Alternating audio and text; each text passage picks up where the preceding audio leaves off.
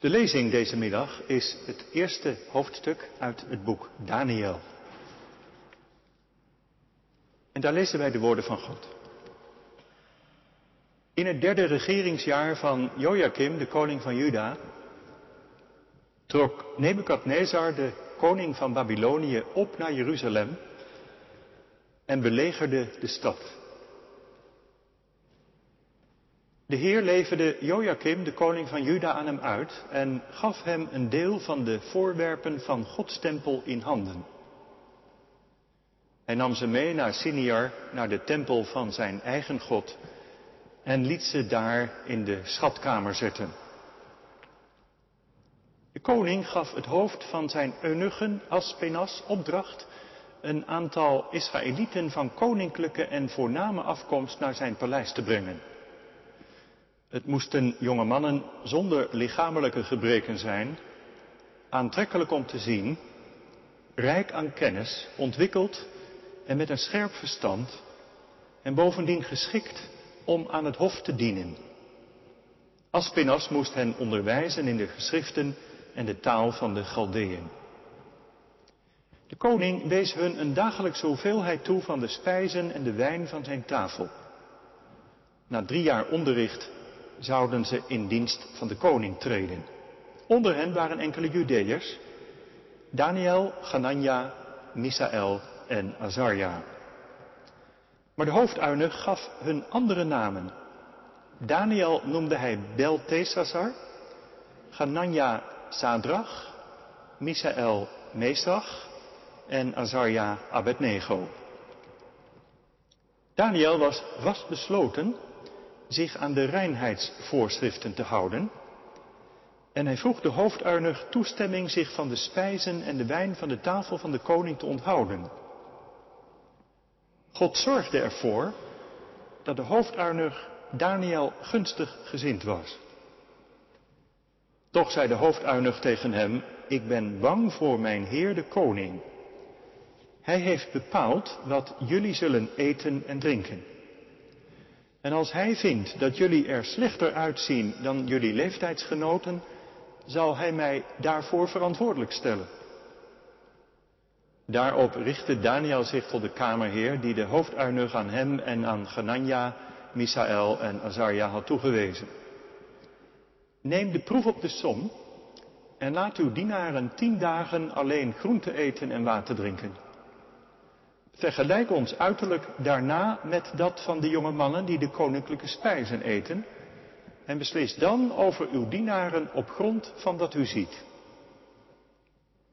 De kamerheer ging op het voorstel in en gaf hun tien dagen. Aan het einde van de tien dagen zagen zij er gezonder en beter doorvoed uit dan alle jonge mannen die de koninklijke spijzen voorgezet hadden gekregen.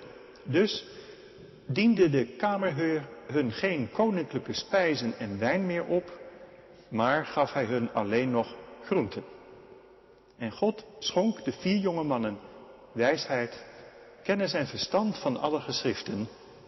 Bovendien was Daniel bij machten alle mogelijke visioenen en dromen uit te leggen. Toen de door de koning vastgestelde tijd verstreken was, leidde de hoofduinig alle jonge mannen voor Nebukadnezar. De koning sprak met hen en niemand kon zich met Daniel, Ganania, Misaël en Azarja meten. Zij traden in dienst van de koning. En over welke kwestie van wijsheid of inzicht de koning hen ook raadpleegde, hij vond hen tien keer zo voortreffelijk als alle magiërs en bezweerders in heel zijn rijk. Daniel bleef aan het hof tot het eerste jaar van het koningschap van Cyrus. Tot zover de lezing. Dit is het woord van God. Gemeente van Christus. Ze is niet oud geworden. Jarenlang schreef ze de doopkaarten in de gemeente en dat waren de momenten dat ik haar met enige regelmaat ontmoette. Volgens mij zie ik je niet zoveel meer in de kerk, waagde ik het na een tijdje te zeggen. Klopt, zei ze openhartig. Als ik eerlijk ben, het zegt me niet zoveel meer. En hoe het komt? Het overlijden van mijn man. De vragen die mijn kinderen stellen. Hoe het ook zij, ik voelde me gaandeweg meer buitenstaander. Het is, het is van me afgegleden. En ik mis het niet ook. Dat laatste bleef bij me haken. Wat blijft er over van je geloof als er veel in je leven verandert? Het overlijden van een geliefde, een ziekte, een verhuizing naar een andere woonplaats, een pijnlijke scheiding De studie in de stad. De kantelmomenten van het leven. Spannende vraag. Je kunt het lang van je afhouden en als alles zo zijn gang gaat. Maar als je leven kantelt. Je raakt de draad zomaar kwijt. Met kerk, met gemeente, met je geloof, met God. Wij kennen de verhalen maar al te goed. En misschien is het ons eigen verhaal. Als er nou iemand weet heeft van een kanteling in zijn leven, dan is dat toch wel Daniel. Nebukadnezar, koning van Babylonië, heeft met zijn legers de heilige stad ingesloten, uitgehongerd. En na een beleg is Jeruzalem gevallen. Er is veel gebeurd. Er zijn mensen vermoord, vrouwen verkracht. De tempel is voor een deel ontruimd. De heilige voorwerpen alvast meegenomen en neergezet in dat verre land, in de tempel van de God die daar wordt aanbeden. En er wappert een andere vlag op de muren. En veel inwoners, vooral de bestuurlijke elite en alles wat daarbij hoort, ze zijn gedeporteerd. Ballingschap noem je dat. Wonen tussen mensen met een andere taal, een andere cultuur, een andere religie. Niet langer thuis. Ontworteld zijn, vervreemd. Je leven overhoop.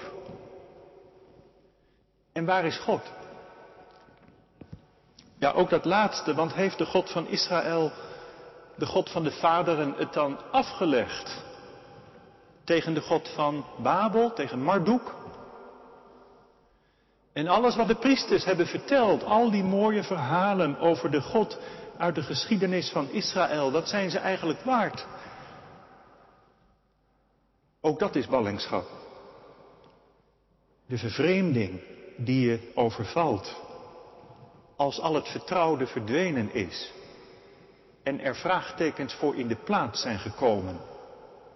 In de veilige bedding van je eigen plek komt dat niet zo aan de oppervlakte.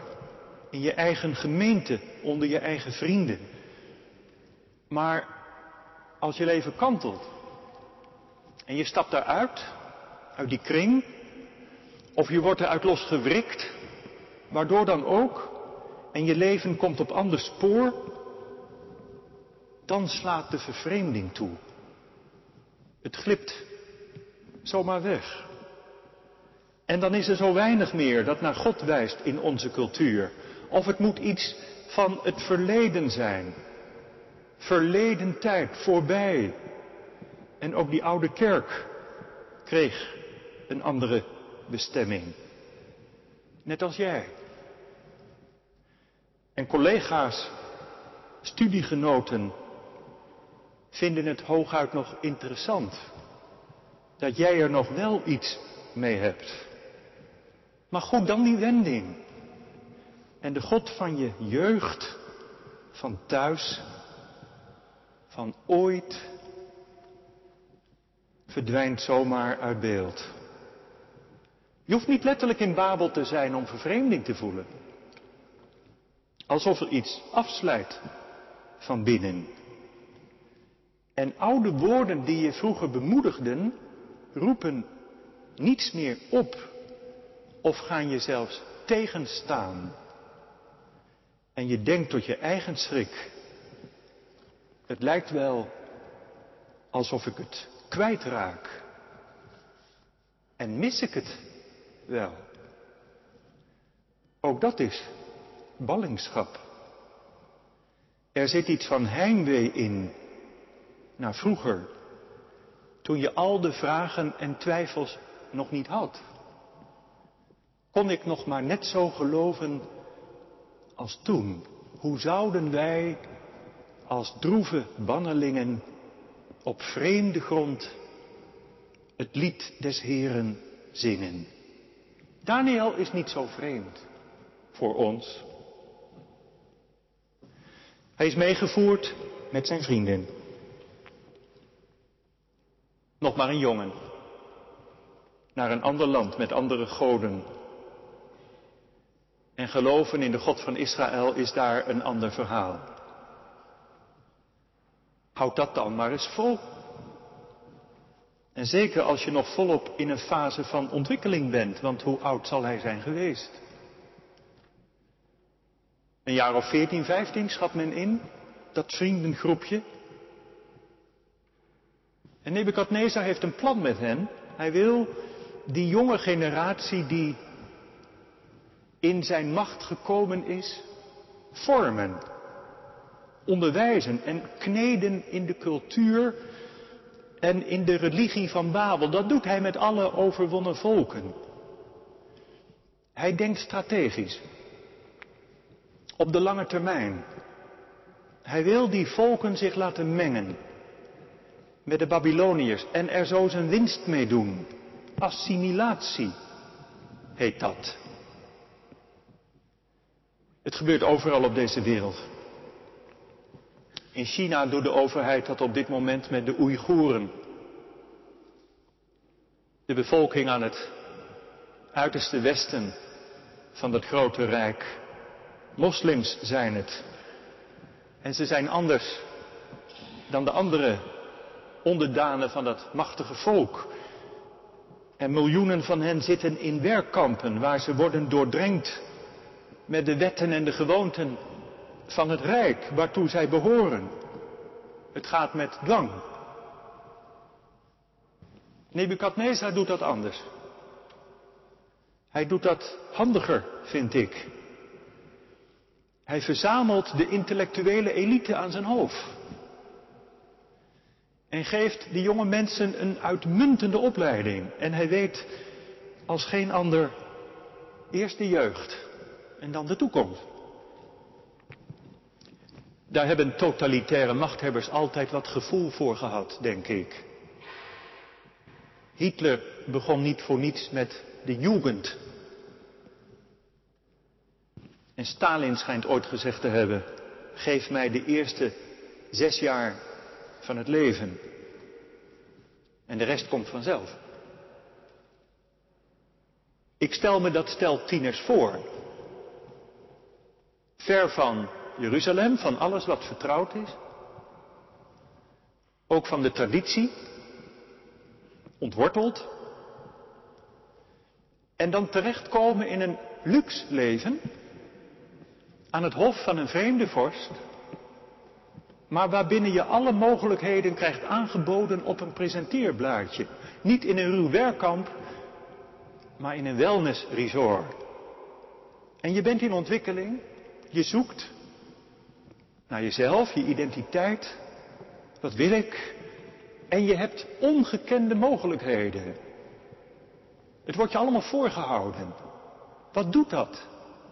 Wat doet dat met je? Zo doet Nebukadnezar er alles aan om ze te vormen tot dienaren in zijn rijk. Assimilatie. En dat begint bij, bij hun naam. Zodra ze aan het hof zijn, worden ze anders genoemd, Daniel en zijn vrienden. Ze krijgen nieuwe namen. Omgeturnd overgedoopt. Want dat is het. Daniel, rechter is mijn God, betekent dat. Belshazzar, dat wordt zijn naam. Mogen de God wel de koning beschermen. Het is meer dan een naam. Er zit een wereld achter. Je leven krijgt er ook direct een andere koers door, een andere richting. Een naam, wat een naam al niet met je doet. En met zijn vrienden gebeurt hetzelfde. Die oude naam is van vroeger, van thuis. Maar dat thuis, de draden zijn doorgesneden. Ze worden afgesneden van hun wortel. Losgerukt, helemaal kopje onder in al dat nieuwe en ze worden ermee doordrenkt. Een nieuwe naam, je verleden is dood. Dit is nieuw, kijk vooruit. En wissel die oude God van jouw naam in voor de God van je nieuwe naam. Vergeet wie je was en word wie je bent. Nebukadnezar bepaalt hoe ze heten. Zo worden ze genoemd en geroepen. En hij reikt dus ook aan wat ze moeten weten. Hij geeft onderwijs via al die wijzen aan zijn hof. En hij gaat zelfs zover dat hij voorschrijft wat ze moeten eten. Want de jonge elite van Israël en de andere volken moeten natuurlijk het beste van het beste krijgen. Dit diplomatenklasje krijgt voorgeschoteld wat er ook in het paleis wordt opgediend. Misschien wel op zilveren schalen met gouden bestek. Is dat zo belangrijk dan wat je eet? Eten is toch iets van de buitenkant? Nou, daar zijn wij, daar zijn wij inmiddels wel achter gekomen dat dat niet zo is. En dat het niet onbelangrijk is wat je eet. Daar hebben wij veel meer aandacht voor gekregen in de loop van de achterliggende jaren. Een gezonde geest zit in een gezond lichaam. De schijf van vijf, biologisch. Je lichaam moet gevoed, gezond. Dat klinkt logisch. Daar zit wat in. En juist hier ligt voor Daniel het breekpunt. Dat hij met die andere naam wordt genoemd, dat kan hij niet verhinderen.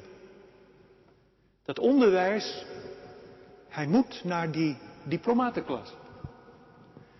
Maar wat hij eet, daartegen zegt hij neem. Opvallend dat hij dat juist op dit punt doet. Jullie mogen me alles afnemen, is net alsof hij dat zegt. Mijn land, mijn volk, mijn naam, maar niet mijn voedsel. Hier maak ik andere keuzen. Waarom wil hij dat? Omdat het besmet voedsel is. Niet omdat er een bacterie in zit, maar besmet, want gewijd aan de afgoden. Aan die Bel of Marduk, of hoe ze ook maar heten mogen. Dit eet ik niet. Dit is niet kosher. Hier trekt hij een streep. Hier loopt de grens. Daniel vraagt om ander eten. Geen vlees en wijn, maar groente en water. Nou, dan kun je erop wachten natuurlijk, daar komt ellende van. En de kamerheer oppert dan ook zijn bezwaren. Als mijn heer de koning merkt dat jullie er bleker, minder gevoed, magerder uitzien dan anderen, despoten maken altijd korte metten. Het is uiterst riskant. Maar goed, uiteindelijk wil hij meewerken Het is wel een proef. Tien dagen. En die valt nog goed uit ook. Daniel en zijn vrienden komen er beter uit en zien er beter uit. En voortaan krijgen zij hun eigen menu. Wat bijzonder trouwens, zo jong nog en zo vasthoudend. Waarmee zal de jeugd in het spoor blijven, Psalm 119? En ineens bedenk ik mij dat deze jonge jongens, de eerste jaren van hun leven, het onderwijs hebben ontvangen in de wetten van Mozes en in de psalmen. Zij waren al bar mitzwa, zoon der wet. Al voordat ze al die wijsheden van Babel te verwerken kregen. Al voordat Jeruzalem viel, hebben ze de verhalen gehoord van Abraham en Isaac en Jacob. En ze hebben de tien woorden leren spellen die Mozes ontving op de Horeb. En ze hebben geleerd het verschil tussen goed en kwaad, tussen rein en onrein, heilig en onheilig. En het was er diep ingekerfd. Deuteronomium 6. Geef het aan uw nageslacht door. En kerf het in, zodat ze het nooit vergeten. Nebukadnezar was te laat. Weet u, in een vreemde omgeving waarin het geloof van vroeger er niet meer toe lijkt te doen, kan het twee kanten op.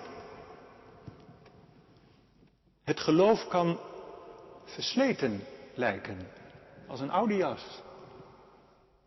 Glijdt van je af. Eindigt misschien wel in de kliko. Maar je kunt, en dat is de andere kant, in een vreemde omgeving des te meer ervaren hoe kostbaar het is wat je hebt meegekregen. En hoeveel dat voor je betekent. Het kan des te helderder naar boven komen. Dit is het wat mijn leven bepaalt. Meer dan ooit. Juist als het vertrouwde je ontvalt, kun je tot inzicht komen wat werkelijk waardevol is. En waar het echt op aankomt. Dat de traditie die je hebt ontvangen meer is dan een set regeltjes van de kerk. Waar je je tegen hebt afgezet. Je kunt het ook gaan ervaren als een, als een bedding die je nodig hebt. Om je bij het geloof en bij Christus te bewaren. De bedding van de gemeente ook. En misschien ontdek je dat juist als je eruit was gestapt. Uit die traditie, uit die vormen, waardoor dan ook dat je er weer opnieuw en weer anders naar kijkt. Dat je het opnieuw nieuw beleeft. Daniel en zijn vrienden willen rein zijn voor God. Dat was het gebod. Maar goed, denk je dan, Jeruzalem is ver weg. De priesters kunnen hun goedkeuring toch niet meer geven. En Gods tempel zullen ze niet meer zien. Heeft het gebod van daar en van toen ook betekenis nu je hier bent in dit land? Of komen ze dan juist in ander licht te staan? Niet alsof je een reliek bewaart uit een tijd van voorheen. Als dat gebeurt ontstaat de verkramping. Net alsof je niet meer bij de tijd bent. Maar zo dat de kostbare inhoud van de dienst aan God in een nieuwe situatie op een nieuwe manier wordt beleefd. Heel opvallend. Juist in de ballingschap kreeg Israël oog voor de beleidenis dat God, de God van Jeruzalem en de God van Israël, de schepper is van de hemel en van de aarde. En dat dat geloof dus betekent dat hij niet alleen present is in Jeruzalem, maar dat heel de wereld zijn gebied is. Al wat leeft. In Babel zijn die oude verhalen uit Genesis. God schiep de hemel en de aarde opgetekend. Ze zijn larenlang doorverteld. Maar hier kregen ze diepte van betekenis. Onze God die daar in Israël wordt aanbeden, is ook de God van hier. Er zijn geen grenzen aan zijn macht. Hij gebiedt en het staat, hij spreekt en het is. Oude woorden. En ze worden nieuw. Er valt ander licht op. En ze steken hen een hart onder de riem.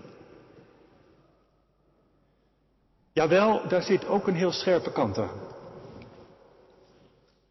Dit Bijbelboek Daniel begint met de vaststelling dat God Joachim, de koning, en zijn volk in de hand van Babel overgegeven heeft. Het was geen lot. Het had met schuld te maken. Jarenlang hebben ze het gehoord, maar er niets mee gedaan.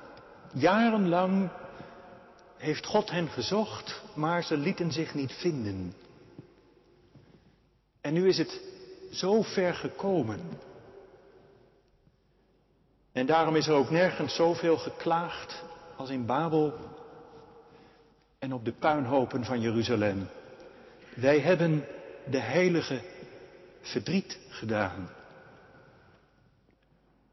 Dat moeten wij ook maar bedenken, vind ik. Als wij in onze tijd kerk willen zijn, in alle bescheidenheid. Als wij Christus willen volgen en ons soms vreemd voelen in onze eigen omgeving. Wat heeft het met onszelf van doen en ligt er soms ook een stukje schuld? Het verhindert mij in ieder geval om belerend met mijn vinger te wijzen. Ik wijs maar naar mijzelf. De hand van God zit ergens in die ballingschap, hoe verborgen en onafvolgbaar ook. Maar, en dat is de andere kant, als Zijn hand erin is, zelfs als het een straffende hand is, dan is Hij dus wel aanwezig. Dan kun je dus ook tot Hem bidden. Al sta je niet op het tempelplein. Dan is het ook mogelijk voor Hem te leven al ben je dan in ballingschap. Dan hebben die oude regels betekenis. Dan mogen wij het van hem verwachten. Leven in Babel en je hart wijden aan Israëls God. Dat lees ik bij Daniel. Leven in een vervreemende cultuur en je leven toch richten op de God en Vader van onze Heer Jezus Christus. Dat kan. En sterker nog, dat is roeping. Broeders en zusters, God is niet alleen de God van vroeger, Hij is de God van vandaag. En wij zijn ook niet geroepen om met heimwee terug te kijken naar de tijd van vroeger, toen het beter was dachten wij. Maar wij mogen hoopvol vooruitzien. En op die manier in het leven staan. Wij hebben een levende Heer. En dat is denk ik de rode draad van dit verhaal. Dit is het handelen van God. Dit is de God van Israël. Dit is de God van het oordeel die de ballingschap gebruikt. En toch ook een God van trouw en van liefde en van genade. Als Daniel om kosher eten vraagt, en dat had slecht af kunnen lopen, dan geeft God Daniel, en dan staat er letterlijk genade en barmhartigheid in de ogen van die kamerheer. God laat die kamerheer met andere ogen naar Daniel kijken. Dit is geen dwarsligger, geen rebel, dit is geen verzet, dit zit dieper. God geeft Daniel genade in de ogen van de kamerheer. Als wij in geloof oprecht en eerlijk willen leven. En in bescheidenheid trouw aan God en zijn dienst. Niet uit de hoogte, maar integer. Dan roept dat respect op. Dan roept dat iets op van waardigheid. Dan schemert daar iets van God in door. En dan geeft de eeuwige aan deze vier, deze vier jonge mensen die deze keus hebben gemaakt, wijsheid en inzicht, meer dan aan die ook. Nog eens, dit is de handelende God, niet vier jonge mensen die volhardend zijn in de dienst aan de levende, maar vooral de God van Israël, die handelt die geeft en belooft. Dat zijn de werkwoorden die ik tegenkom. Het accent verlegt zich dus van beneden naar boven. Het boek Daniel is niet een spannend avonturenboek van vier vrienden. Het is het verhaal van God die zijn geschiedenis schrijft.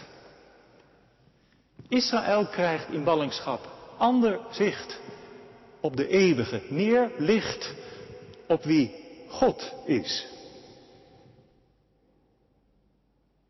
Ik vraag me af, zouden wij Hem wellicht meer en dieper leren kennen in onze tijd, nu het er voor ons gevoel toch ook echt op aankomt, dan in de periode van voorheen? Waarin geloof en kerk en traditie vanzelfsprekend leken. In ieder geval, ook aan het hof in een vreemd land kun je komen tot je bestemming. Ook op een plaats die je zelf niet hebt gezocht, kun je de roeping verstaan. Hij houdt vast.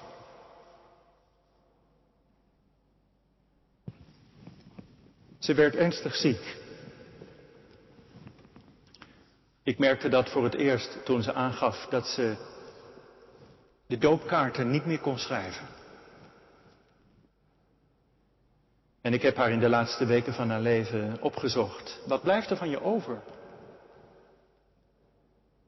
Wat blijft er over van je geloof als alles verandert? En je man je al voorging en je twee kinderen hebt die nog maar net volwassen zijn. En als de ziekte toeslaat. En als je nog niet klaar bent met zoeken. Het lag allemaal door elkaar heen. Korte woorden uit de schrift. Gebeden. Een groet. En de zegen. Want ten laatste gaat het niet om wat ik geloven kan en wat ik nog zien kan. Maar ten laatste kom ik uit bij Hem die belooft en die geeft en die is. De God en Vader van onze Heer Jezus Christus. Als hij maar van mij is en ik ben van hem. Amen.